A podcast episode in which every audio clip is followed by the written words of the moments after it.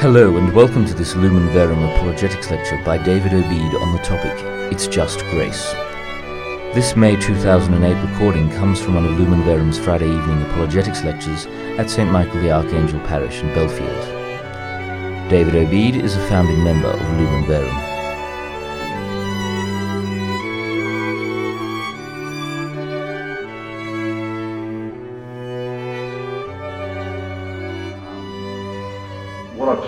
Tonight is to go through that chapter. It's only about 13 pages, not so real. I'm not going to read the whole thing to you, but I've gone through and I've highlighted what I think are some key points in that chapter.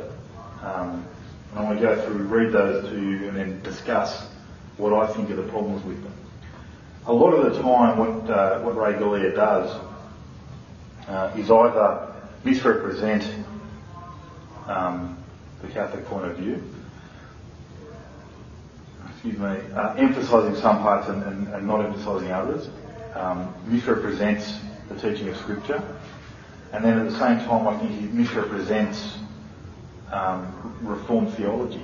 He makes some assumptions. He says some little throwaway lines, like, if only you stuck to the clear teaching of the Bible, you'd have the view of Reformed theology. Well, that's easy to say. It would be exactly like, in my opinion, a Muslim saying, you know, if you had the true version of the Bible, the real one, before the Catholics got to it, then you'd know that Muhammad was the true prophet and you'd follow him. It's easy to say, but where's the evidence? So let me go through. So we're going through chapter 6. It starts on page 73 of the book. So reading from page 73, Mr. Galea says that salvation within Christianity is a work of God, not man. From beginning to end, and it is freely given and undeservedly given through Christ. Grace is generosity. It's when something is purely given out of the goodness and kindness of the giver, regardless of the worthiness of the recipient, indeed, despite the unworthiness of the recipient. Salvation in Christianity is a work of God, not man. Well, you know, as Catholics, you probably wouldn't have a lot to disagree with in that particular statement. But then he goes one little bit further. He says, from beginning to end. What he tries to say is that we have absolutely no role. And ultimately, that's the view of this particular brand of Reformed theology. They say we have absolutely no role in our salvation. Rob has sort of mentioned some of the many talks of his that I've been to, a little bit of his background. Like I was saying, Rob, in a few of the talks he's given, Rob has mentioned in the past going to a Billy Graham evangelistic crusade, sometime back when Rob was young, I think it was the 1920s.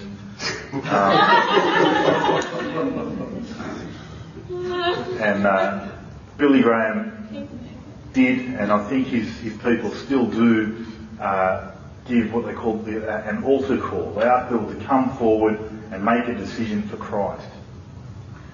Billy Graham would be frowned upon, I think, by a lot of people that would back Mr. Galea's opinion. Because he says, you don't even make a decision for Christ. You can't.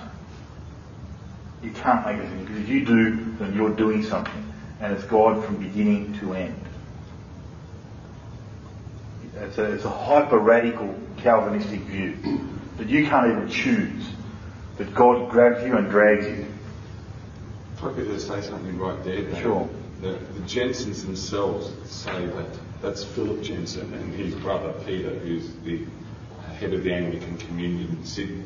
They actually went to the 59 Billy Graham crusade and went forward there. Mm. And then they still say that you can't. Well, if they adhere to that particular reform period.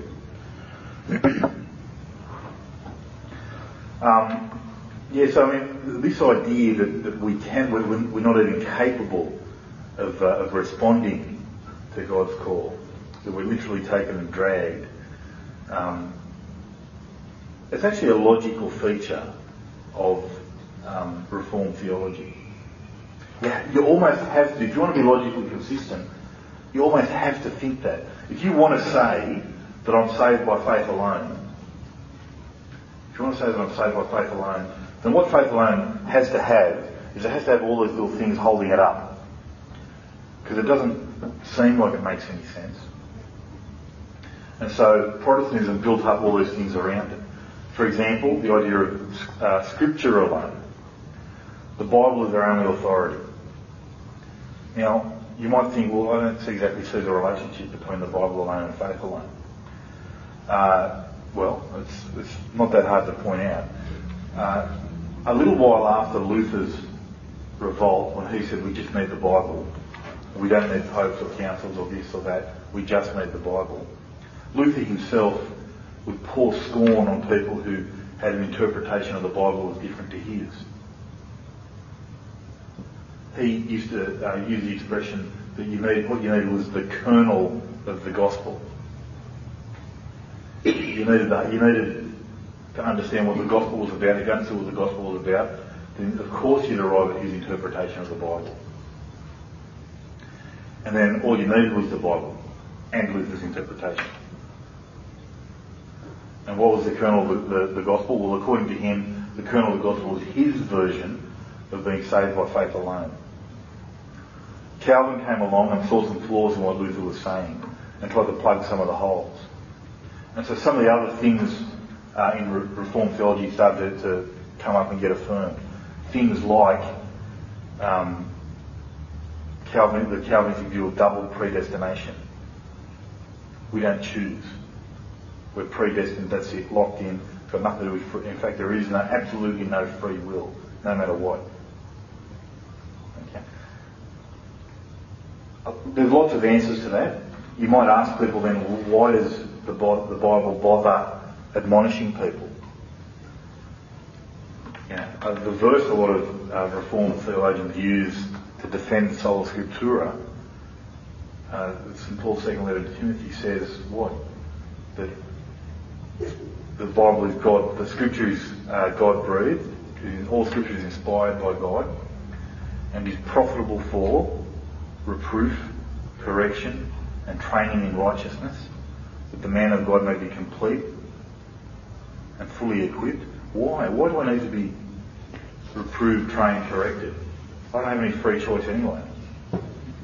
What's the point of reproving me, training me, or correcting me? Why do I need correction? Is it going to matter if somebody corrects me? What's the point?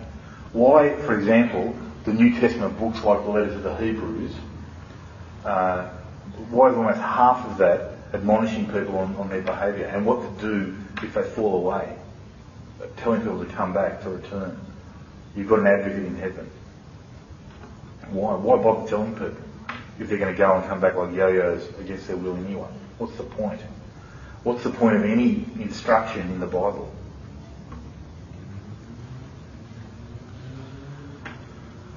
Galea goes on to point out, he knows, he can tell that, look, you need all these alones in Protestantism to work together, because if you sort of pull one of them out, the whole thing crumbles. On their own, none of them stand up. And they all exist only so they can support the other. He actually says on the next page, ever since the time of the Reformation, Protestants have summarised the core areas of difference with Catholicism,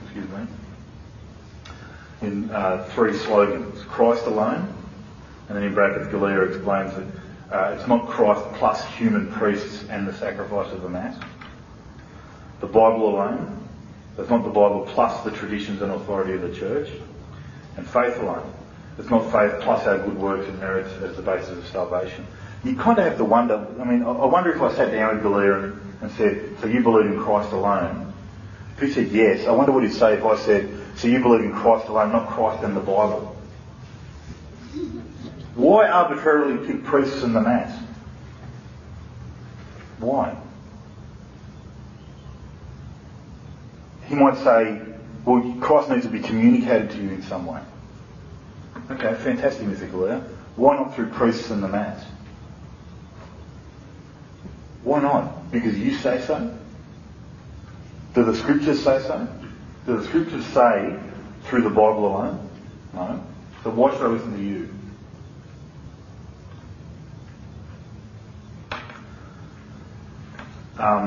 Incidentally, all of those catchphrases, Christ alone, would a Catholic say we need Christ alone? Yes, absolutely. Does a Catholic have a different understanding to a Reformed theologian when they say that? Yeah, we do. So if you come to a Reformed theologian and say, do you need Christ alone? You'd say yes. You'd say, does that mean you conflict the Bible? You'd say no. Okay. So to a Catholic, would we say Christ alone? We'd say yes, absolutely. Okay, so does that mean you conflict the means that Christ comes to you? No, we can't. What does St. John say about people who deny that Christ came in the flesh? Does anybody know? They're the Antichrist.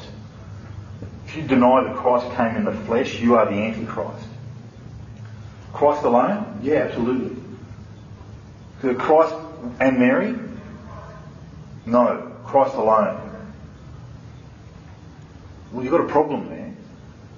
Because if it's Christ alone and there's no Mary, then you're chucking out the way Christ came. And that means you're chucking out that Christ came in the flesh, and you're turning yourself into an antichrist, according to Scripture. So they're great catchphrases. Bible alone. Catholics aren't used to the expression Bible alone. But really, apart from things like saying what the Bible is, there are no Catholic teachings in and of themselves that say, well, look, you know, we're not going to form any basis, we're not going to show no contradiction. All Catholic teaching is so heavily and deeply scriptural. While we wouldn't use the expression Bible alone, there's certainly nothing unbiblical or anti-biblical in any Catholic doctrine. Faith alone. Well, we don't like the expression faith alone because that in itself is unbiblical. St. James says, you want to see that you're saved by works and not by faith alone. But is faith central in salvation? Yeah, a Catholic would say that. So the differences then lie in the little distinctions the Reformed theologians make. Let's pick some of these apart as we go. Mr. Galea says that to the slogans Christ alone, Bible alone and faith alone, he says the Reformers added one more, grace alone. And he says that grace alone summarises and explains the other three.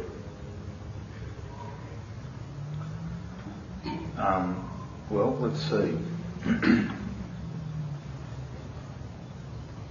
He says that our capacity, I'm reading now from page 75, even our capacity for responding to God, even the ability to turn to Him and accept His forgiveness, even that is a gift of God, because of ourselves and by ourselves we are incapable. So, if you were to have a discussion with a Reformed theologian and he brought this point up, look, all your works are so bad. As a Catholic, all your works, all your rosaries, because you're a sinner, they're all so bad that in God's eyes they're nothing. They're absolutely nothing. So what you need to do is you have to respond to God by faith. And I think a good way to argue would be to say, do you have as much faith as Abraham? Have you got as much faith as Abraham? Did Abraham have saving faith? Yeah, absolutely. Because the Bible says Abraham had faith and it was reckoned to him as righteousness. When did Abraham have this saving faith? If you read Hebrews chapter 11, it talks about Abraham's faith in leaving his father's house. Abraham lived with his father and his brother. And God called him and he said, look, leave your father's house and go to a land that I will show you. So Abraham picks up and he goes. And St. Paul praises, in the New Testament, St. Paul praises that as Abraham having faith. And then later on, God comes to Abraham and he says, see Sarah, 99 years old, she's going to have a baby. They come along and they think, well, okay, this is almost impossible. This is impossible. How's a 99-year-old woman going to have a baby? But Abraham believed God. And the Bible says that Abraham believed God and it was reckoned to him as righteous. Was that his saving faith? Some Protestants will say yes. It's okay. So if he was saved then because he was reckoned as righteous, does that mean his faith earlier was not saving faith? They might get a bit edgy, but they'd have to say yes, because they believe you can only be saved once. So Abraham wasn't saved when he had his beginning bit of faith. He was saved later on when he had a deeper faith. So do you have faith like Abraham? Is your faith enough faith? Is it? Is your faith enough? If I was to stand you up right now, how do you know? Is it as much as Abraham's was? Your answer would be exactly what Galea's answer is here. Our very capacity to respond to God, the ability to turn to Him and accept His forgiveness, even that is a gift of God. So yeah, my faith is not as great as Abraham's. But God will come and look at my faith and say, look, Dave, that's kind of ordinary. But it's faith. You're trusting Him. So yes, come, be my son. I'll be your father. But what about Rob? Rob's got a deeper faith than me. What happens to him? Well, Rob, of course, you've got a faith even greater than Dave's. Of course, you're my son. And what about Arlette? Play Rob off a break. Yes, of course, Arlette. Come be my daughter. So what happens to all these different levels of faith? Well, God overlooks the imperfections because we're trusting in Him. And He completes what's lacking. That's pretty much what Galea's point is here. But if God can do that to my faith, why can't He do that to my works? If God's suddenly incapable of saying, no, look, Dave, your works just don't count whatsoever. I can't look at them because they're just basically worthless in my eyes. Isn't my ordinary faith worthless as well? It is, because God's got to complete it with His grace. That's what Galea's saying. I'm incapable of doing anything.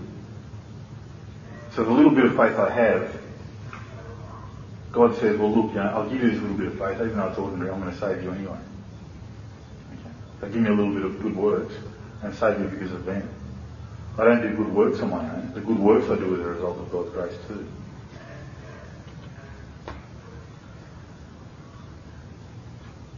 Okay. Then, to try to prove his point, Galea quotes Ephesians chapter 2, verses 1 to 10. Please bear with me as I read those verses. And you were dead in the trespasses and sins in which you once walked, following the course of this world, following the prince of the power of the air, in the spirit that is now at work in the sons of disobedience, among whom we all once lived in the passions of our flesh, carrying out the desires of the body and the mind, and were by nature children of wrath, like the rest of mankind. But God, being rich in mercy, because of the great love with which He loved us, even when we were dead in our trespasses, made us alive together with Christ. By grace you have been saved, and raised up with Him, and seated with Him in the heavenly places in Christ Jesus, so that in the coming ages He might show the immeasurable riches of His grace in kindness towards us in Christ Jesus. For by grace you have been saved through faith. And this is not your own doing, it is the gift of God, not as a result of works, so that none may boast. For we are His workmanship, created in Christ Jesus for good works, which God prepared beforehand, that we should walk in them. Then he says, notice what Paul says here. It is not that we were spiritually weak or sick. It was far worse than that, he says. We were stone cold dead. The idea that Galea is trying to move into now is this. Again, it's another reformed idea that some Protestants sum up as total depravity, that we're totally depraved. Original sin didn't wound our nature, it completely destroyed it. No capacity for good whatsoever. No capacity for good whatsoever. And so that we can't turn to God. We can't make a decision for Christ. If we're going to be true converts, God will grab us and drag us along. So if you're trying, I don't know, I've got no idea how a Reformed theologian would explain a Catholic trying to please God, because apparently you can't even try.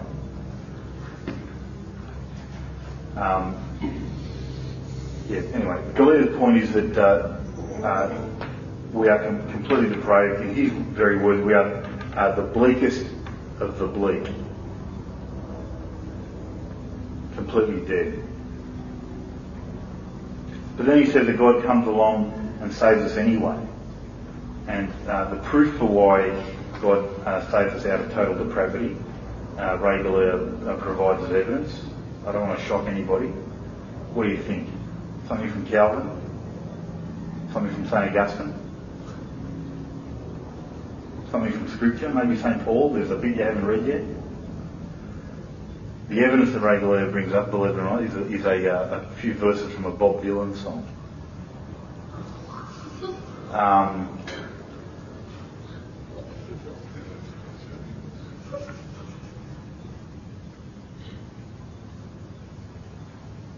Let me read to you exactly what he says. I love the way Bob Dylan basically summarises Paul in his song Saved. And here's Bob in all his glory. I was blinded by the devil, born already ruined, stone cold dead as I stepped out of the womb. By his grace I have been touched, by his word I have been hurled, by his hand I have been delivered, by his spirit I have been sealed. I have been saved by the blood of the Lamb.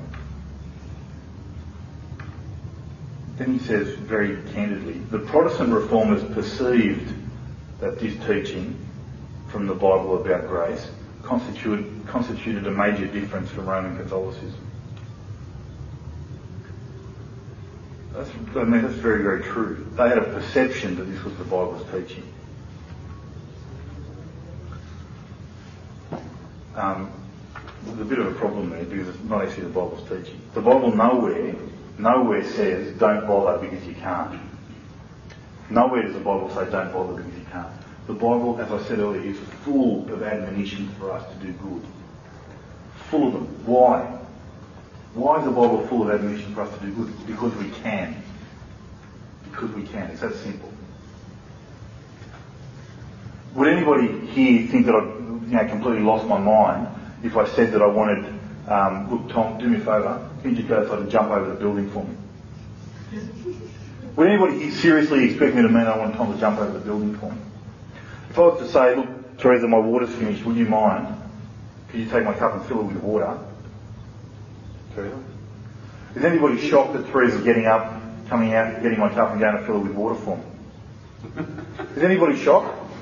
Is anybody thinking, well, Teresa's a lot more reasonable than Tom? Because they've asked Tom to do something and he wouldn't do it. He asked Teresa to do something and she's doing it. So, what's the problem? Why wouldn't Tom jump over the building? Was there perhaps something wrong in the request? Yeah. I was insane to ask Tom to do something that he couldn't do. I was insane to ask Tom to do something he couldn't do. And it was perfectly reasonable of me to ask Teresa to do something that she could. Why does God admonish us to do good in the Bible? If we can't do it, why does he ask us to do it? Is he insane? No. Perhaps he's being perfectly reasonable because we can. We can respond to his call. Okay. So it sounds like it's reasonable. Thanks, Teresa, I will drink it. It sounds like it's reasonable that God asks us to respond, but what of our response? What happens when God calls us to do something we respond? Has God called you to something? Yeah, absolutely. In fact, you promised, probably through your godparents, but you promised that you'd do something for God. Your baptismal promises. They were a promise you made. God asked you, will you reject Satan? Yep.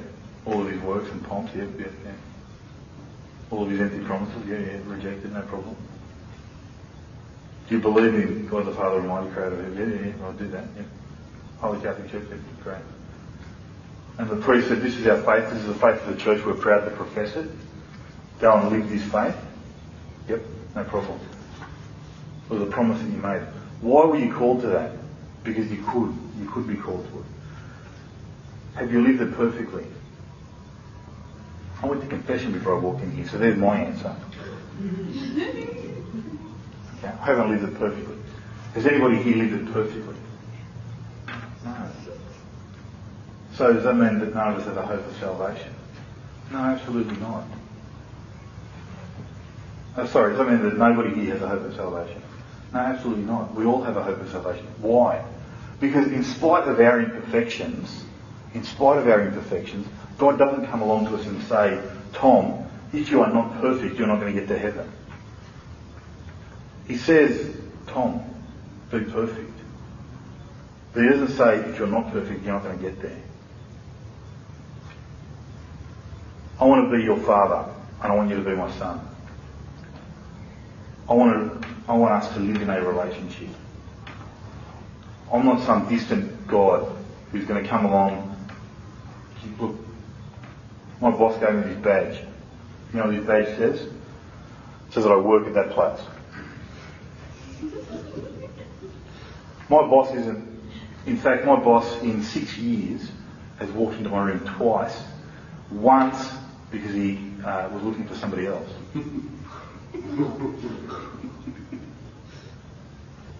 So he gave me a badge, said I worked there, and it's had nothing to do with me. Okay, I'm not bad-mouthing my boss for that. He's got lots of other problems. I'm not going to badmouth him for any of them. Because he gave me a badge and then he disappeared. Okay? That's the reformed view of God. He comes along, he sticks a label on you, saved. And that's it. There's nothing else. There is nothing you do. There is no interaction that involves him. Okay? You have your own, I'm going to go off, I'm going to grow my sanctification, I'm going to do all this sort of stuff. Because I'm grateful. But it's not you relating to God. It's very private, it's very individual. But what does Catholicism say? You're born again at baptism. I don't care if you're 50. You come out of the waters of baptism, you're a babe.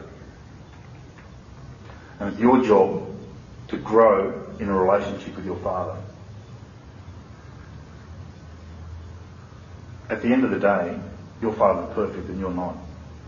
He looks and he says, Paul, look at all these imperfections. What are we going to do? What are you going to say, Paul?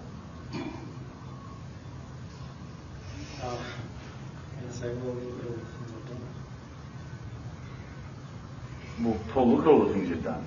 That's what I'm talking about. Look at all the things you've done. That's the problem, Paul. What are you going to say? What are you going to say? Try to look at the things. You know, actually, what? Hopefully, Paul, what you'll say is you say, look, please, for the sake of what your son went through on the cross, for the sake of what he did, can you look at the fact that I love you? And can you look at the fact that I want to be with you? And you know what God the Father says? Paul, for the sake of my son and what he did, anything you ask, I'll give. Didn't Christ say that? Whatever you ask in my name from the Father, he'll give. The main thing we should be asking for from the Father is salvation. We say it in Mass. Look, you know, from what I've done, from what I've failed to do. We're in the cathedral. Through my fault. We come, we say, look, we're not perfect. We're not perfect, but we love you. Please, in your mercy, blot out the sins.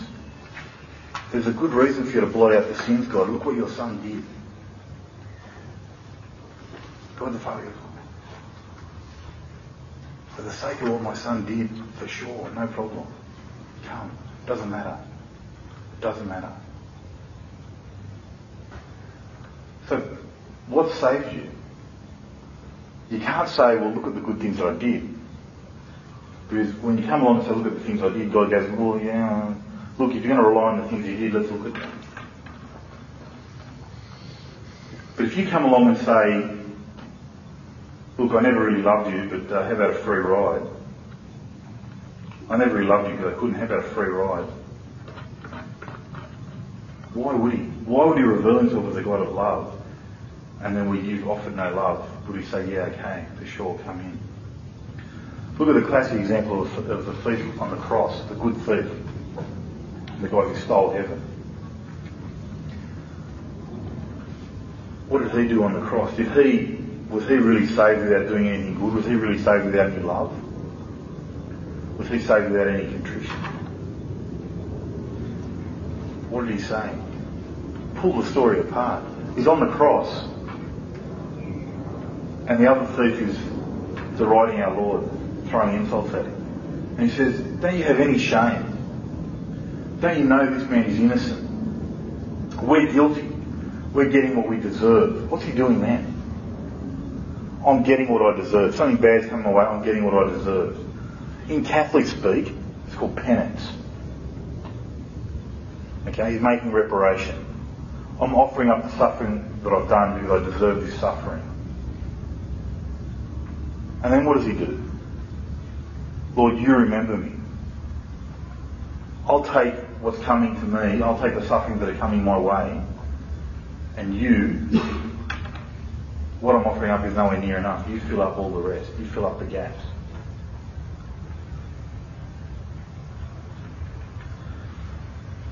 Galea says Roman Catholicism does believe in grace. That's very kind of him. And teaches grace, in inverted commas. But his understanding of the word is complex and is often different from what the Bible means by it. That's a big call. And then he sums up what he says is the Catholic view on grace. Allow me to read a little bit here. According to Catholicism, grace, in inverted commas again, is not only God's free favour and generosity, it is also a kind of power or assistance which God gives to help us. Let me stop for a little bit. What he's talking about there is what Catholic theology calls actual grace. What does actual mean?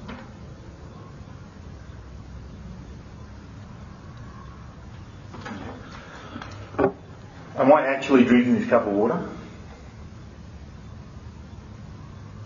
Somebody, anybody. It's okay, you can be wrong. Either I am or I'm not, right? No. Am I actually drinking? I'm not actually drinking this cup of water. Can I potentially drink this cup of water? Yes. You know, what? Thanks, Teresa. Nobody pours it like you do. So... what's actual grace going to be about?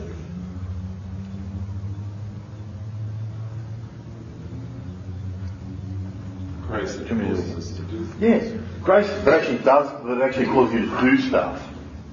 If something is actual, it's doing. Actual grace is grace that gets you to do stuff. What does actual grace get you to do?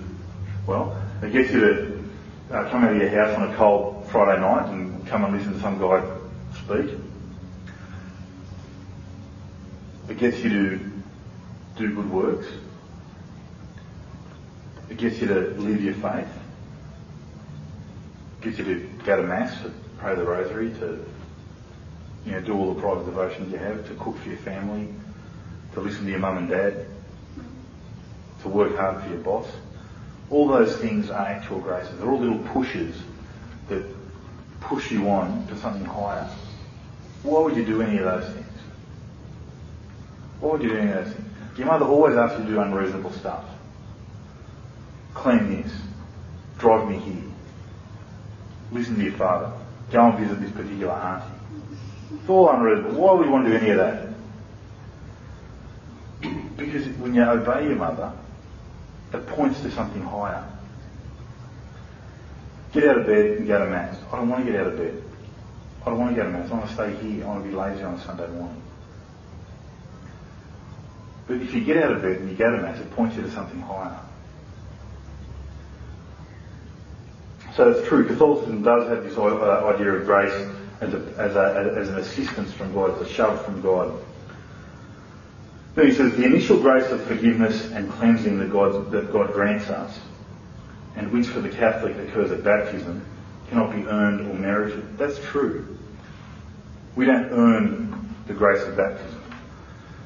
We don't merit it. We don't deserve it. Okay. So a Catholic can't go... That's got ramifications for how we live our spiritual life. A Catholic can't go... sort of like the attitude that St. Paul was condemning in the Jews of his day. A Catholic can't go... look... what's the problem? I'm a Catholic. I don't have to do anything. Doesn't God love Catholics? Is he going to take me to heaven? Why don't I do obey him? I've got a neighbour who lives almost like that. Dave, I don't need to go to Mass. I've got a cousin, who's also Maltese, by the way. I've got a cousin in Malta. He's a priest. what's him being priest have to do with whether or not you've got to go to Mass? And he uses that as, what do I have to do so? If I've got a cousin who's a priest, surely, because I've got a cousin who's a priest, I'm going to be saved. You know, like, what's the problem? Full of two strings. It doesn't work that way. You can't point back to something and say, look, I've done that, that's it. That first grace we got was completely unmerited. We didn't deserve it. God didn't have to come along and give us that grace, but he did. He didn't have to lead us to baptism, but he did. Then Galea goes on, he says, but the graces God supplies throughout the rest of the Christian life can be merited. What does he mean there? The grace that God supplies throughout the rest of the Christian life can be merited. That's true, but it's often very easy to misrepresent. Very easy to misrepresent. We can do things that please God. Very simple. You can do things that please God.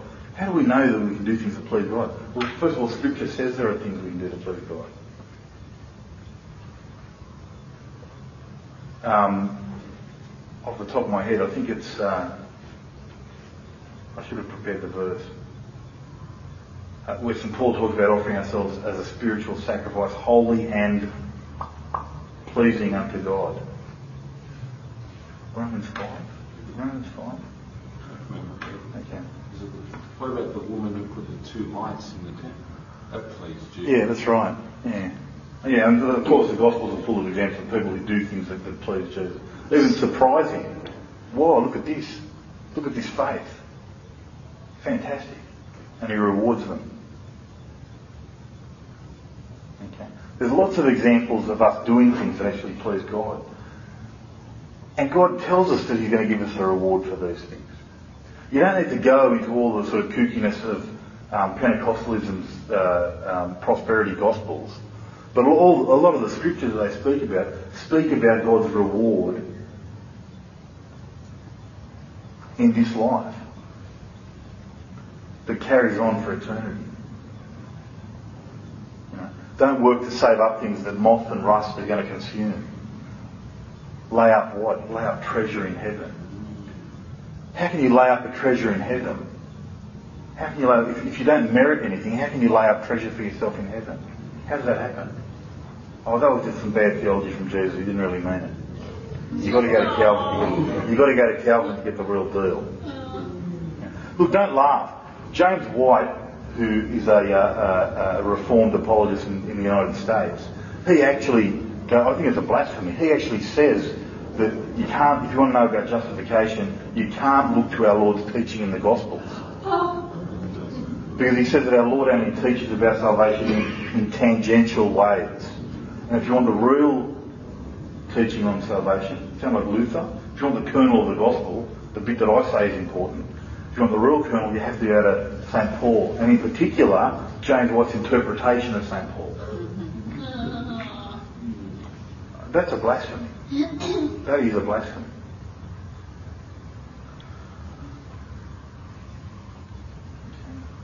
Then he says, and Galea goes on to say that it may seem strange or contradictory that grace can be merited. So lay up treasure for yourself in heaven is a strange and contradictory teaching, according to Mr. Galea. But then he says it's quite consistent with Catholicism's tendency to see salvation in all its different aspects as an act of cooperation between man and God. Isn't it relieving to know that our Lord was also a Catholic then?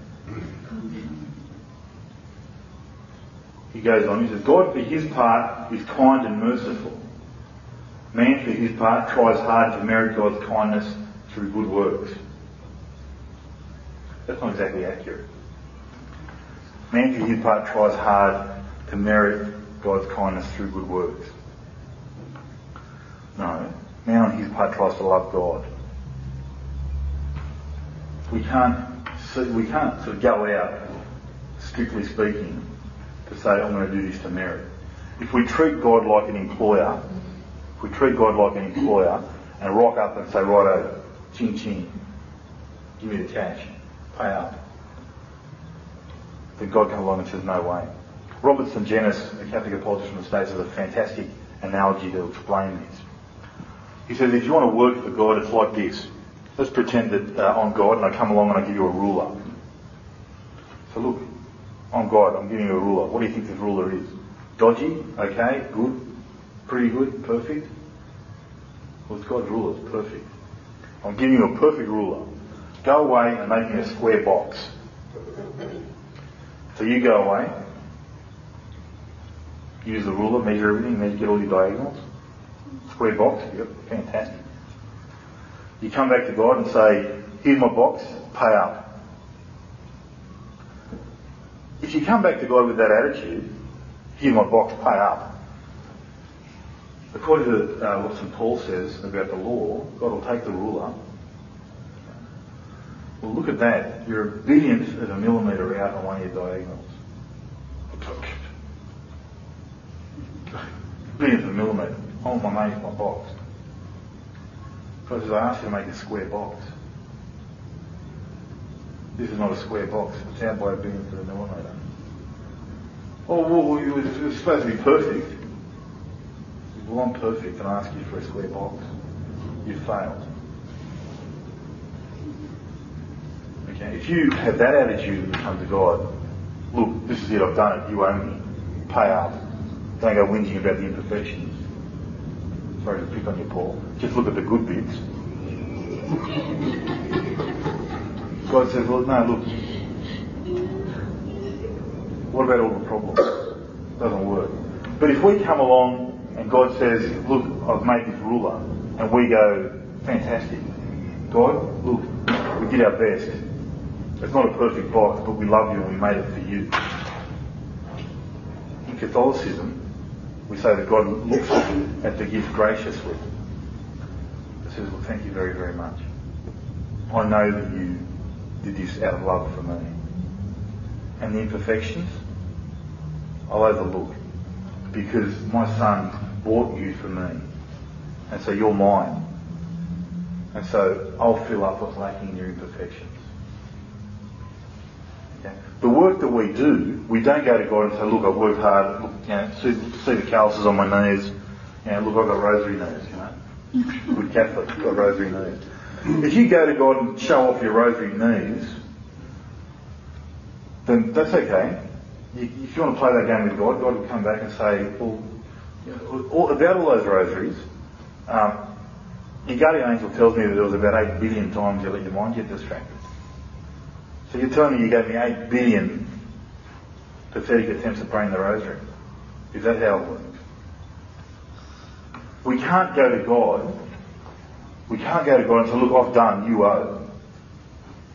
We give to God and say, look, it's not perfect, but I'm giving you because I love you. I'm giving you because I love you. And God comes back and says, look, you know, I love you too. Thank you. I'll take it. St. Louis de Montfort uses a beautiful, beautiful example. He talks about, when he's talking about approaching God through Mary. He comes along and he says that, think of yourself as a farmer who grows apples. And the apples you grow are very, very, very ordinary. They're terrible. You go through your entire orchard and you pick what you think is the best apple. And it's bruised and hailstones have hit it and an insect has chewed a little part of it away and it's terrible. You come to Our Lady and you say, look, this is the best I've got. This is the best I've got. Give it to your son. Give it to the king. She takes the apple and she has no problem. She pearls it, she cuts away all the bad bits. And she goes, son, I want you to have something from me. Oh, mum, I love you. From you, what is it? She goes, it's a piece of apple. Your servant John brought it for me. Oh, I love that John guy. Look what he gives me. It's great. Okay. What we come and we give to God isn't perfection, but it's everything that we have. Everything that we have. God looks and sees the means in which it's offered. Oh, such a good guy. We love that guy. Love it. I can't wait for him to come and so that I can give him all of my glory here in heaven.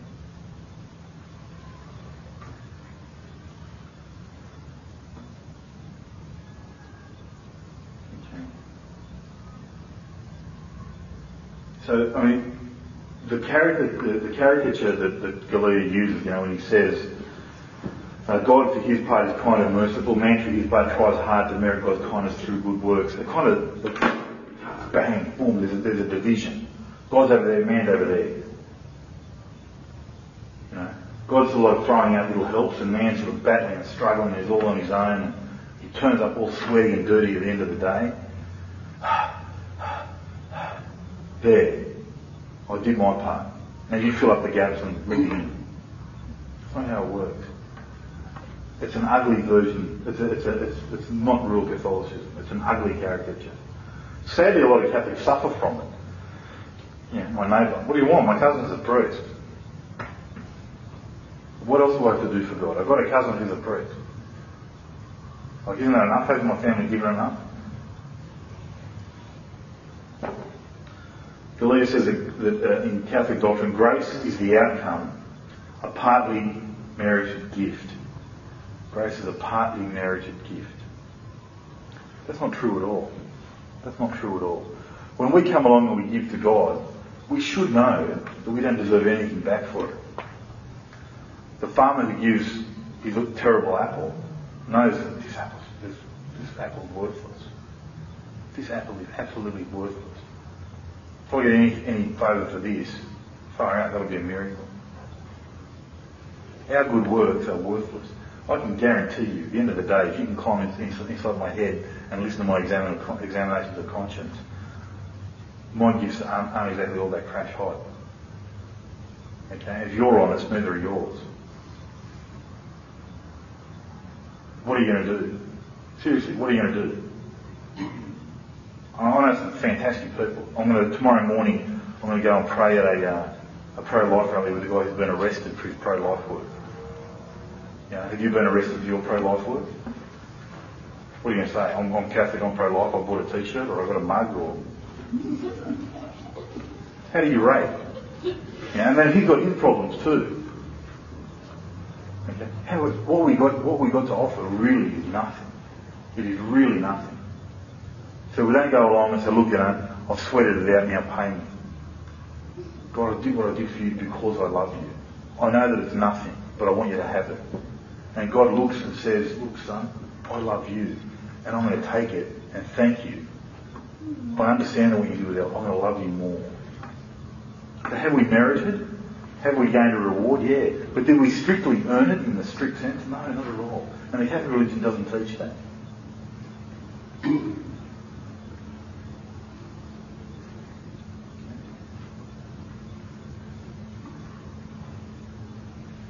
And then Galea goes on, he's leading into to the next part of the chapter. He says that the grace comes from God's kindness and imparts God's power to us, but the cooperation of the human, and the church in particular, is still essential. That's true. That's true. The cooperation of us and the church in particular is essential to the way we receive grace. Because it's the church that communicates Christ to us. And principally and mainly, the main way the church communicates Christ to us is in the sacraments. David, just one example to refute Ray Galea. How would you interpret the parable of the talents? The ones that cooperate and double it are rewarded. The one who didn't cooperate with the gift and buried it got what? Nothing, got it taken off him. Yeah, and cast out. Isn't that Christ giving gifts and expecting us to cooperate with his grace to produce fruit? I think so. Spiritual fruit. Yeah. And if we do, we get rewarded, and if we don't... Yeah. Look, you're probably going to ask, look, how on earth would they respond to something like that? The way a lot of Reformed theologians argue is they say that, look, you've got to understand, once you realise that salvation is the way we say it is, then you've got to understand that those parts of the Bible that speak in this way are speaking about people who are already saved. And it's not speaking about their salvation, but their growth in holiness. Or it's not speaking about the saved, it's talking about the damned, or whatever. They suddenly develop all these categories that in Pope Benedict's words, I've been reading his book, Jesus of Nazareth, got a beautiful expression. He talks about a different thing. He talks about a lot of the modernist so-called biblical scholars. And he says, they paint this picture. And he says, just in a couple of words, you can always tell a wise man when he destroys them in a few words. He says, but such insights are not supported by the text. Lovely. Beautiful. They have all these categories and, oh, this is the reprobate and these are the damned, this is this and that, that. Yeah, that's great, but it's not supported by the text. Very scripted. Yeah, that's right. He goes on to give a summary of what he thinks. He's just giving a summary of what the Catholic position is, but I hope I've sort of clarified a little bit. Then he goes on to give his summary of what the Protestant idea is, and he says this. So for Protestantism, man is spiritually dead, and salvation is all through God's unmerited favour. For Catholicism, man is spiritually weak and fallen, but with some assistance from God, is capable of cooperating with God's call and meriting further grace through good works. Then he says, in another statement that shows that link with sola fideism, the idea we're saved by faith alone, he says this. He says, this goes back to what we discovered about justification and salvation in one of the previous chapters in the book. He says, in Protestantism, justification happens once. It's a once-for-all declaration by God of not guilty on the sinner, because of the once-for-all sacrifice of Christ.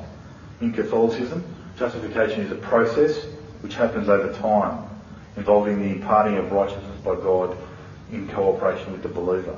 Let me unpack this idea of what he says justification is. He says in Protestantism, it's a declaration, not guilty. When does justification happen in this Protestant view of the Christian life? Happens at the beginning. What is it? A declaration from a judge. In Protestantism, the judgment happens at the beginning of the Christian life.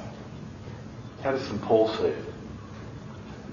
It is appointed for man to die once, and after death, the judgment. It's appointed for man to die once, and after death, the judgment. In Scripture and in Catholicism, judgment happens at the end of life. In Protestantism, judgment happens at the very beginning. Okay. They sort of turned it on its head. Okay. In the Bible, we see God as Father calling his children back. The prodigal son. What happens? He's coming back. The father runs out to meet him. Come in. You were dead, now you're alive. The father goes out. The father. The call back, the call in, to come in. Bringing the dead back to life. It's the father who does that. At the end of life, it's the judge. Calvinism turns that around. God comes at the beginning as judge, and then if you're one of the people who are declared not guilty, then he becomes father. You can't lose your salvation. It's once for all. Remember that expression he used? In Protestantism, justification happens once. It's a once-for-all declaration by God of not guilty on the sinner. How am I going for time? Excellent.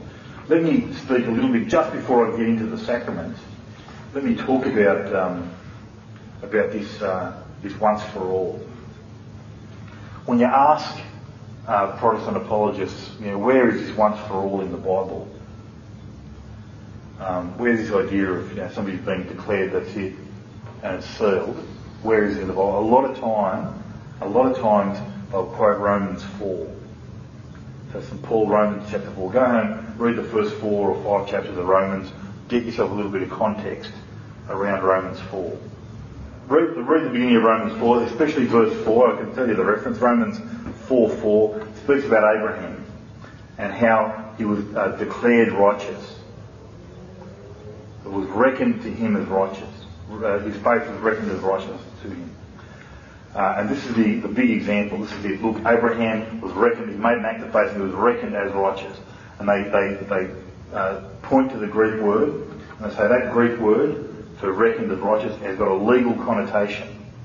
Therefore, it was a legal declaration, not guilty. Bang, that's it. And then they say it only has a legal connotation. It only has a legal connotation. Robertson Jennings, that guy I mentioned, has written a book where he dedicates a significant amount of examination of that word and looking at it in many different uses and contexts in Scripture, where he shows that it's got a very wide range of meanings. I'm not going to go through all of them now and bore you with a whole lot of Greek. But anyway, he gives plenty of examples of it. But then he goes on and point and looks at what St. Paul says next. He gives another example. He says, look, in the same way that Abraham was reckoned righteous, so was David. And he quotes David in Psalm 32. Go home, read this more homework. Read Psalm 32. He quotes David in Psalm 32. What's David doing in Psalm 32? David's repenting from the time he sinned with Bathsheba and Uriah. You know the story. Uriah was married to Bathsheba. David saw Bathsheba, thought, wow, who is she? He was told she's Uriah's wife. Great. Who's Uriah? He's one of your soldiers. He's off fighting in one of your wars. Oh, really? He's not here.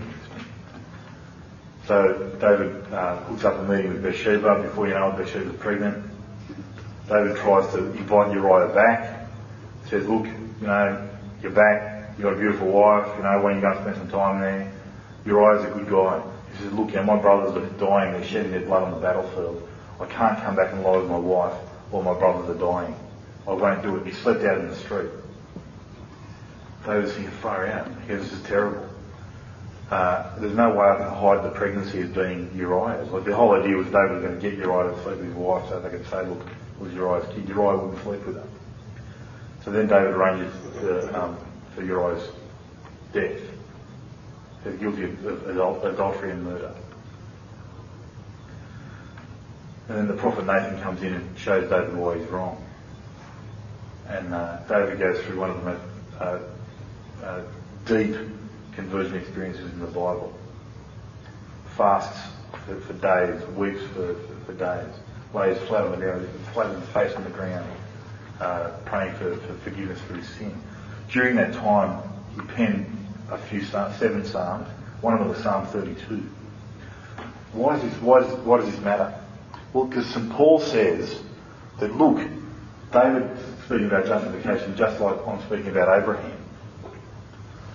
Well, okay, if David was only justified then what about the faith David had before? When David was a young man, he killed Goliath. How? By his faith. What does he say? Goliath comes out and he says, you send a little boy, I'm going to break him apart and I'm going to feed him to the birds and this, that and the other. And David says, you come to me with a sword and a spear. But I come, how? In the name of the living God. David's got faith in God before that. And we know that it's a real faith because he pulls off a miracle and kills a giant. How else do we know that David's got faith before that? Because even earlier than that, when the prophet Samuel goes to Jesse, David's father, when he goes to his house, he says, look, God's calling me to come and find one of your sons. And so Jesse brings out all these big boys. And Samuel goes, no, oh, there's another one. And I say, this little runt, David, he's off looking after the sheep. And Samuel goes, what does Samuel say? He says, look, the Lord doesn't look at the outside, he looks at the heart. And he says that David's heart is like God's. How much more union do you want with God before you're going to call somebody saved than that? Okay? God himself says, your heart is like mine. David publicly declares his faith in God and proves that it's genuine with his slaying of Goliath. Then he goes off and pens all the psalms he penned before that. You kind of want to think that there was some faith before that point. So what does that mean? Well, that means that Psalm 32, if Psalm 32 is David being justified, and St. Paul says it is, then David must have been justified again. A second time. That means justification can't be once for all. So what happened to David's first justification? Well, he must have lost it. And how did he lose it? How did he lose his justification? Through sin. Through sin. His actions, his works, his bad works, cost him his justification. If he avoided sin, it wouldn't have cost him his justification. In other words, his good works would have preserved his justification. Why? Because his good works are perfect? No, because God overlooks the imperfections. Okay? So this idea that the Bible's teaching is not guilty, and that's it. You get a badge. You get a badge. It says not guilty. And no matter what, it doesn't matter. Because there's nothing you do that affects your salvation. It's not biblical. Even the verse, that Romans 4:4, this is the touchdown ultimate reformed verse in the whole Bible, even that is immediately followed by a contradiction. Immediately followed by a contradiction. Now, does that mean that verse is contradicted? No, not at all. It means that the interpretation that the Calvinists give to it is contradicted. Can you quote the verse again? Sorry? What the verse? What then shall we say of our father Abraham? If he was justified by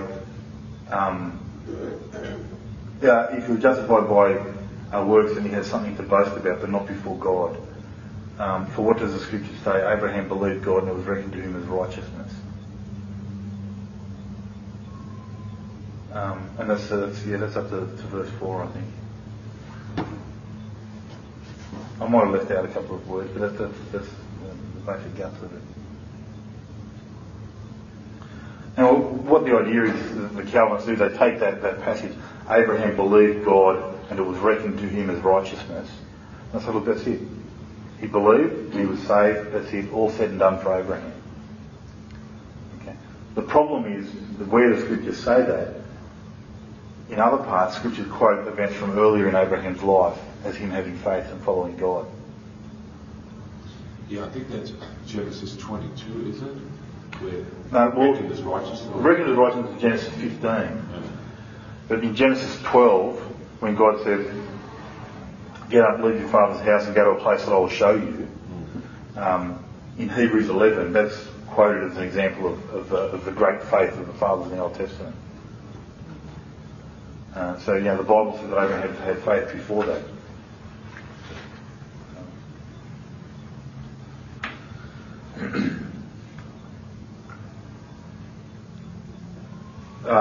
Like I said, Galea goes on then to take aim at the Catholic view of how principally grace is given to us.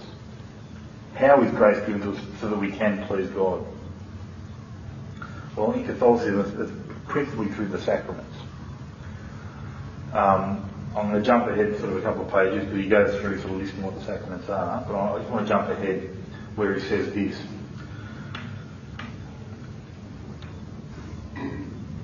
He says that through hearing the gospel, this is very important, I'll get back to that, through hearing the gospel and being united to Christ through faith, believers receive all of his blessings, complete and free forgiveness of all of our sins, the gift and seal of the Holy Spirit who leads and enables us to live a godly life, adoption as God's children, citizenship in heaven, the sure hope of eternal life, and so on.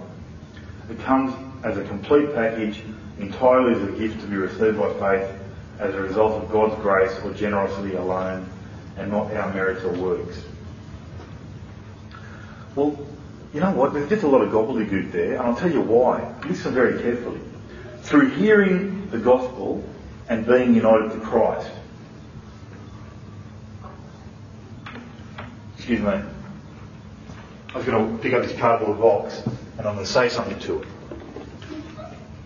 What am I? I'm crazy, aren't I? Why? I'm talking to a cardboard box. Okay. Why am I crazy for talking to a cardboard box? Because it can't hear. Let me read again. Through hearing the gospel. So who's doing this? Who's doing this hearing? Who's Galea think is doing this hearing? Decide person. Decide for us is doing something. He's hearing. What else is he doing? And being united to Christ. So look, hang on. So look, Galea, you're putting condition. You're putting condition.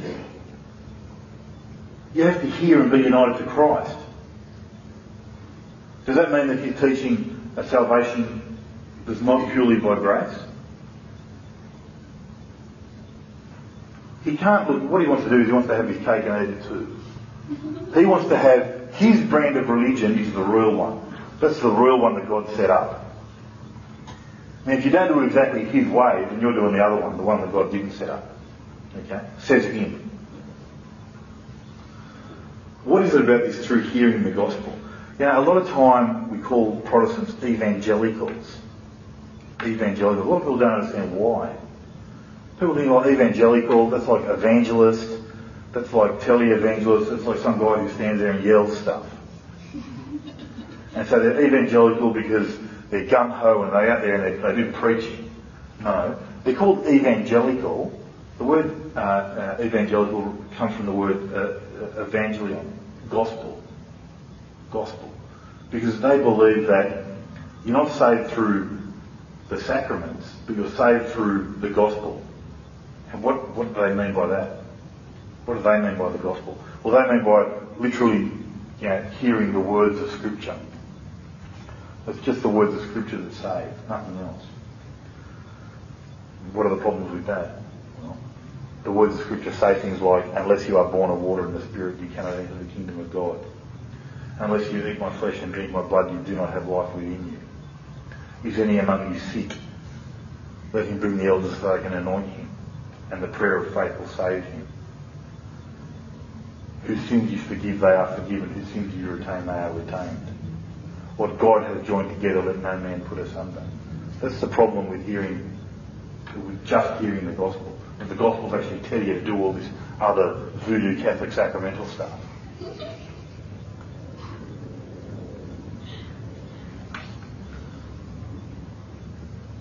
In Catholicism, by contrast, this is again Galea's version of it, salvation is piecemeal, incomplete and uncertain, and requires the constant work of the believer.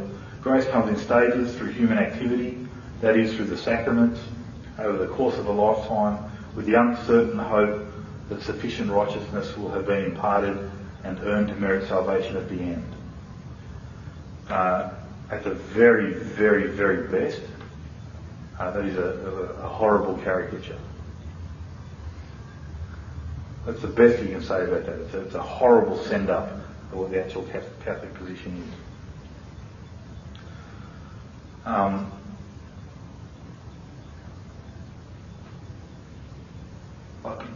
Look, as I read that paragraph, I don't know which bit to pick apart for my next point, but let me start off with one of your first bits. In Catholicism, by contrast, salvation is piecemeal, just the very sort of tone of it. Look, in Protestantism, it's glorious, it's whole, it's complete. Great, you know, it's all about Christ, and in Catholicism it's all, you know, you get ditches and trenches and dirty and yucky and huggy. Therefore, my version's better. Okay, so that means I should be a Muslim, because I love the idea of 42 virgins or however many it is I'll get. 72. Even better. What happens to women in Muslim heaven? There's nothing in the Quran at all that says that women go to heaven. Oh. Yeah, so stop those virgins are not women that lived on earth. So there's no reason to be good in this life. You can go up and just be naughty. And apart from the fact that I'll kill you. Hmm? Apart from the fact that I'll kill you, there's probably no reason to be good. Yeah. You might as well just not worry anymore. That's right.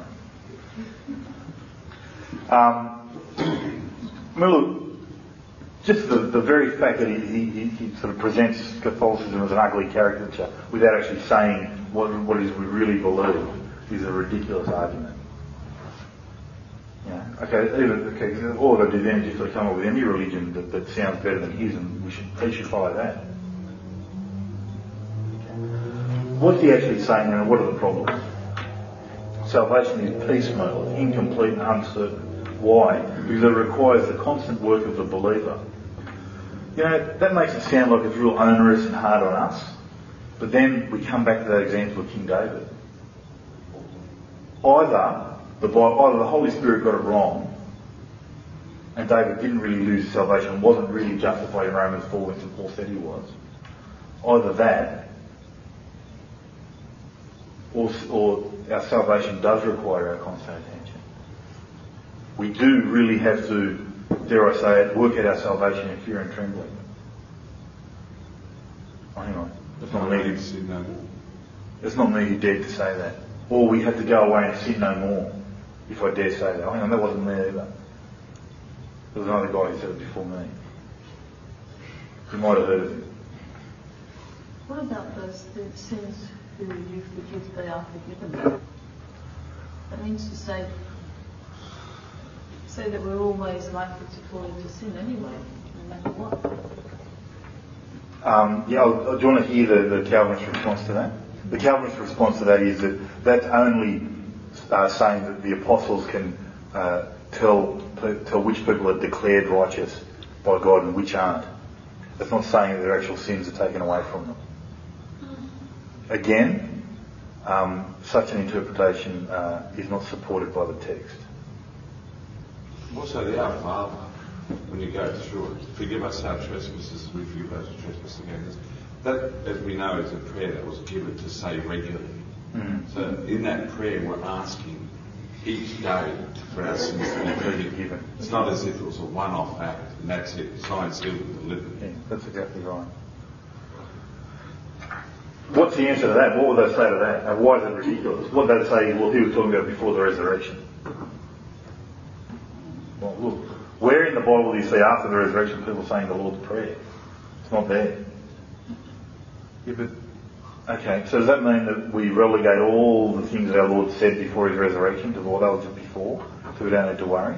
So you must be born again, that doesn't really apply anymore? It's a ridiculous argument. It's an absolutely ridiculous argument. He says, over the course of a lifetime, with the uncertain hope that sufficient righteousness will have been imparted and earned. That is it's a lie, plain and simple. That's not, maybe they're just not quite understanding, that's a lie. Catholics don't have to come along and you know, we've got a secret sort of stash somewhere. Where's my Bible? But I've got to hoard up, I've got to walk around and pick up all the merit I can and have it in here. And I'm constantly looking in thinking, oh, look, it's not enough.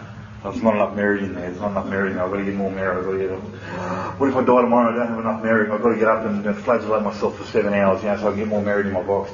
That's not Catholicism. That is not Catholicism. Okay? He's lying. Either he's completely insane or he's lying. There is only options. That is not Catholicism. Catholicism doesn't say that you'll only get to heaven if you've saved up enough good merit. That's Islam. That's not Catholicism. Okay. The baby who's baptised today and dies tonight is saved. What merit? What merit? In terms of what sort of the good works that they did. What good works? None. How many rosaries? None. Why? Why are they saved? Because Christ said, you must be born of water and the Holy Spirit. That baby was born of water and the Holy Spirit is baptism. So what is it then that saves the baby? It's the words of Christ. Do you want to enter the kingdom of heaven? Born of water and the Holy Spirit. Okay, baby's born of water and the Holy Spirit. It's done no sins. Jesus, do you speak truly? Yeah.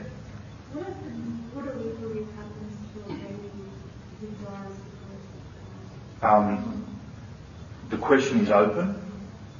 The question is open.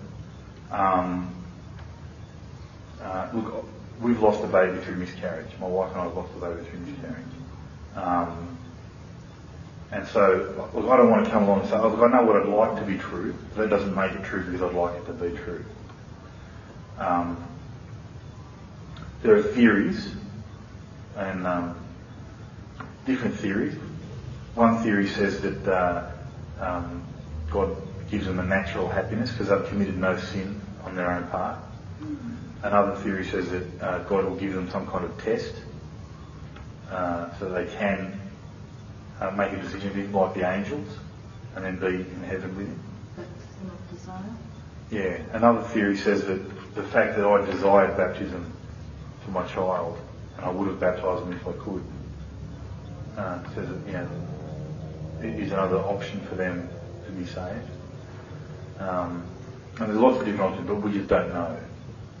Our Lord never told us. Excuse me, David. What Pope Benedict said in 2006, I think, that he was just trying to tell us that the option that the baby can be saved should not be excluded. Yeah. Right? There is a possibility, but we don't know for certain. That's right. Yeah. We don't know. Basically, in other words, we don't know. What did Calvin say? I'm very, very glad you asked, Tom. Interestingly, if you ask a Calvinist what happens to an unbaptised baby, they'll tell you that God in his mercy will save the baby will go to heaven. If you ask a Calvinist if righteousness can be lost, they'll say no. If you ask a Calvinist, what happens to a person who almost died when I was 2, that survived and then didn't make a decision for Christ and died when I was 20, they'll tell you that person would be lost. But if they did make a decision for Christ, they'd be saved. So when you ask about what happened in the middle, if they had salvation as a baby and then lost it, what happens to once saved, always saved? You don't get an answer. So I don't know. It's a very good question. And I often ask. And I've never got an answer yet. So, yeah. No, doesn't that seem a bit harsh? Like, the baby doesn't have a choice whether to be baptised or not. If the parents decide not to baptise it, I mean, why should the baby have to start? Do you know what I mean? Yeah, the church says that in whatever option we might uphold, that there's no option that the child will ever suffer. A natural paradise, as David said, if that is the option, there's no suffering whatsoever. A baby that's lost, you know, unbaptised because the parents didn't care, is not lost in the sense of damned or suffering. And look, and like Rob said, the Pope said that there always remains a possibility that somehow, some way, that baby ends up in heaven. We don't know. That's the whole point. We don't know.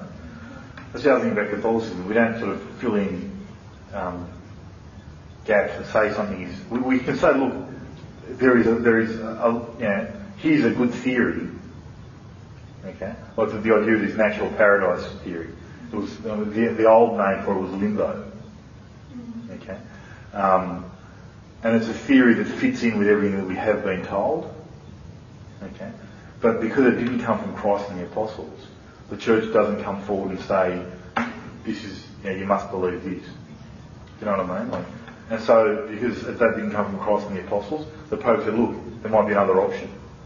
Some way, they might be saved. They might be in heaven."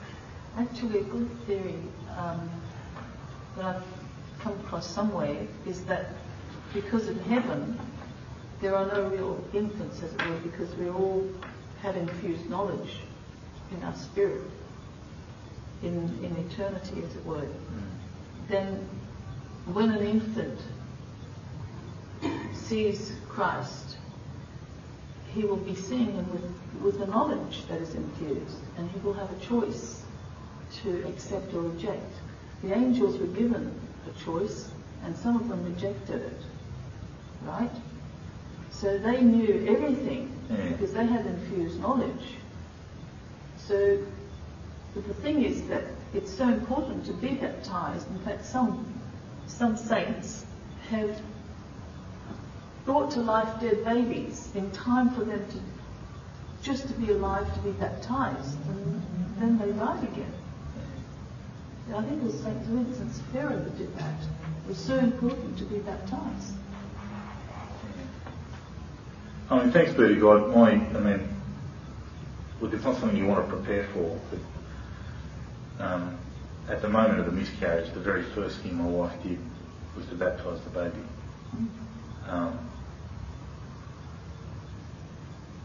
And then we took it to a church for a burial and everything, you know. It was too young to even tell a gender.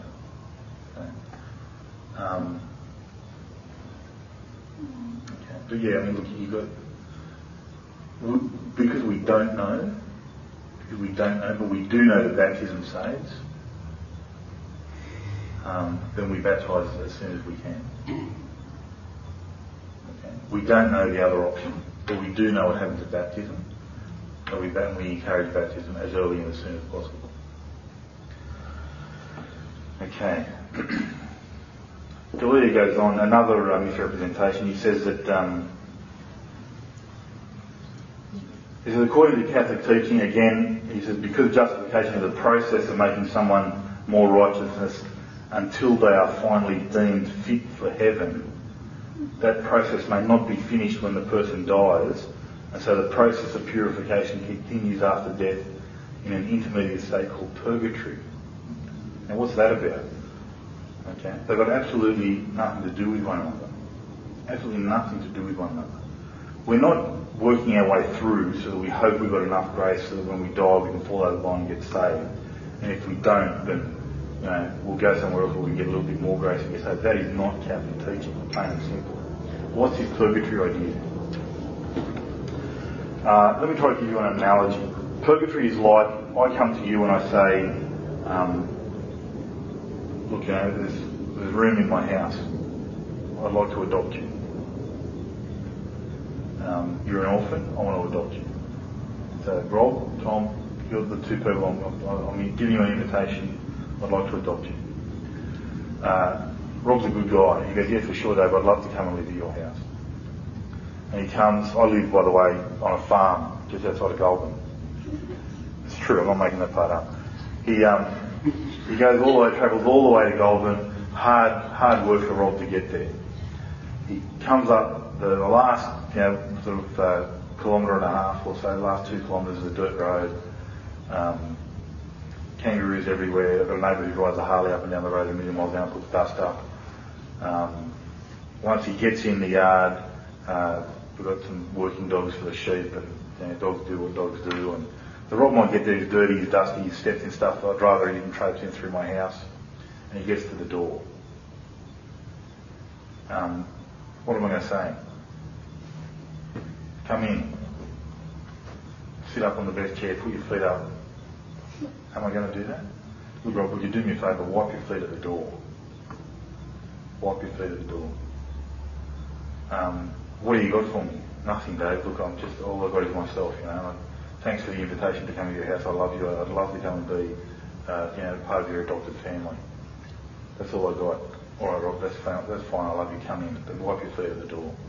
Tom, on the other hand, the good for nothing, I gave him an invitation, and he says, no way. Forget about it. And then he dies. God forbid, he dies. And then somebody is gay, an angel sticks him in a back of a ute, and he drives him up to my farm and goes, look, do you want this guy? I said, I don't know this guy. Get him out of here.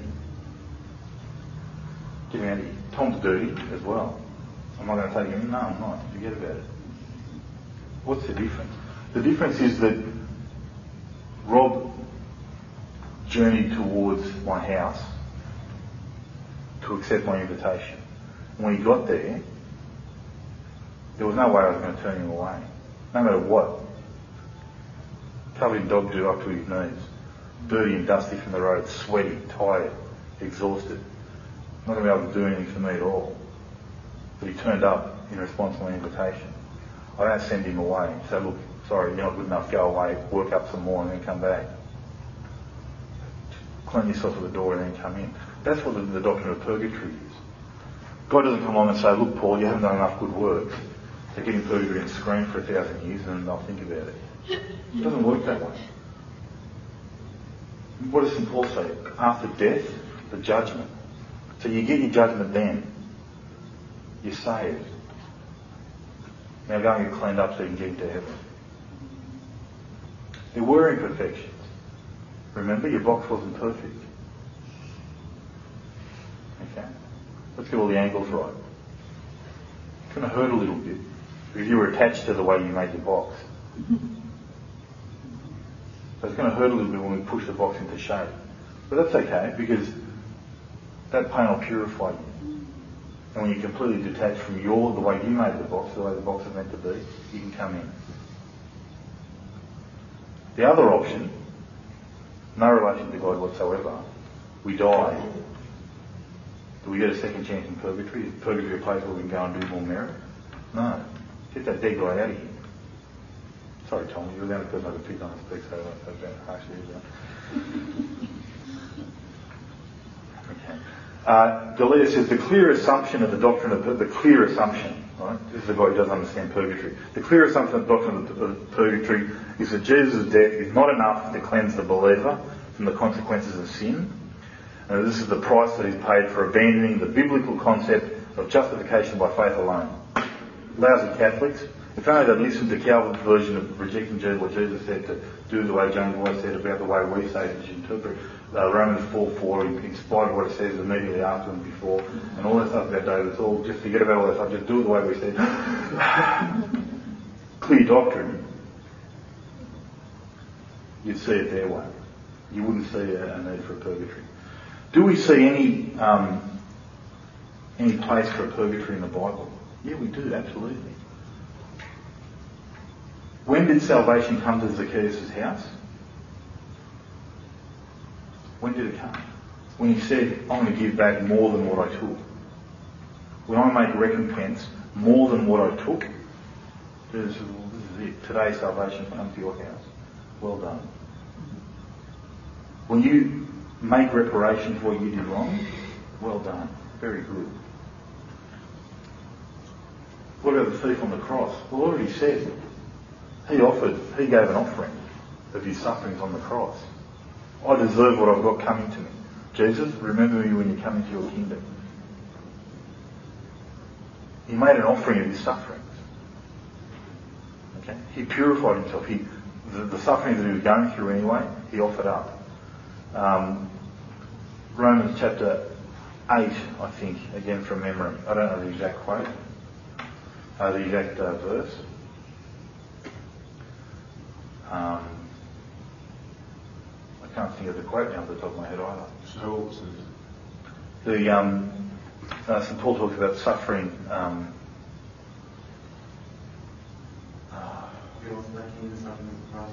That's in Galatians. But anyway, St. Paul, there's one from Galatians. But St. Paul, his writings are very rich with the idea that our suffering improves us and perfects us. It's in Romans, but I can't remember the exact verse. So what happens if suffering perfects us and we die imperfect? What happens? Well, that's okay, go to heaven imperfect. Unclean things can enter. Is that what the book of Apocalypse says? It says the exact opposite. Nothing unclean shall enter. Well, Jesus said, be perfect as my Father in heaven is perfect. Yeah, that's right. So that means to say nothing. Yeah. Nothing imperfect. Let me read this. It all sounds a million miles from the teaching of the New Testament. Sorry? 2 minutes. Okay. Galea says, if all this Catholic stuff sounds a million miles from the teaching of the New Testament about Christ and salvation, it's because it is, Galea says. When Paul declares that it is by grace you have been saved through faith, and this is not your own doing, it is a gift of God, not a result of works, so that no one may boast. It isn't even remotely conceivable, said Galea, that he had in mind something like the elaborate system of Catholicism, where grace is dispensed by priests through the performance of certain rituals. Really? St. Paul didn't think that at all? Let's go back, because I read that passage from St. Paul earlier. He stopped, right? Verses 8 and 9, he stopped right there. There's nothing remotely in St. Paul. Let's read the next verse. For we are his workmanship, created in Christ Jesus for good works, which God prepared beforehand, that we should walk in them. Can I think of a work that Christ prepared that we should do? Something that Christ, here's like a thing I'm setting up and I want you to do it. Do this in memory of me. Shock horror. Something prepared by Christ that we should walk in. Not remotely mentioned by St. Paul. in verses 8 and 9. Forget about verse 10. Not remotely mentioned. Why then, why should I listen? Why should I listen to Galea's version? Why should I listen to his version of what St. Paul says? Or what his version of Catholicism is? Why should you listen to mine? How come? Why? I'll tell you why I should not listen to Galea's version of Catholicism. Because he doesn't present it fairly and balancedly. One, because he doesn't present it. He sets up a straw man. At the very best, he uses some bits of Catholic teaching, some bits where he says, yeah, and then he mixes in, he sticks in a straw man. Okay, not the real deal. Don't listen to it. Why should you listen to what I'm saying? Don't listen to what I'm saying. Go away and read those passages that I told you to read. Pick up a copy of the Catechism of the Catholic Church. Find out exactly what the Church actually teaches. See if the Church just quotes these obscure sort of formulas from the Council of Trent with no other explanation. See if the Church doesn't actually sort of saturate what it says in the words of Scripture. Go and do that, and then you'll see why the vomit that this Galea guy spreads is dangerous. Why we should equip ourselves to respond to it when Sydney Anglicans go bombing the place around World Youth Day. Galea finishes the chapter by quoting a story of his father. He said his father went back to Malta and went to visit the priest, a very old retired priest now. He said, yeah, my boy, he's an Anglican minister in Sydney now. And the priest apparently says, oh, you know, the Protestants, you know what their problem is? They think that God is too kind to not send them to purgatory. And Galea says, yeah, see, that's right. Our view of God is that he's too kind. That's another caricature. Okay. From beginning to end, from the beginning of the chapter to the end, everything he presents is designed to deceive. Whether or not that's deliberate, I don't know. That's between him and God in his judgment. I don't know.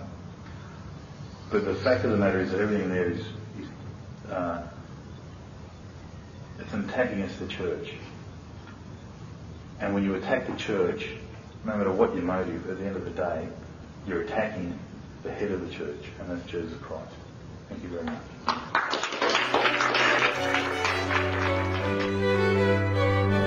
You have been listening to a Lumen Verum Apologetics lecture by David Obeid. For more Lumen Verum apologetics lectures, visit cradio.org.au.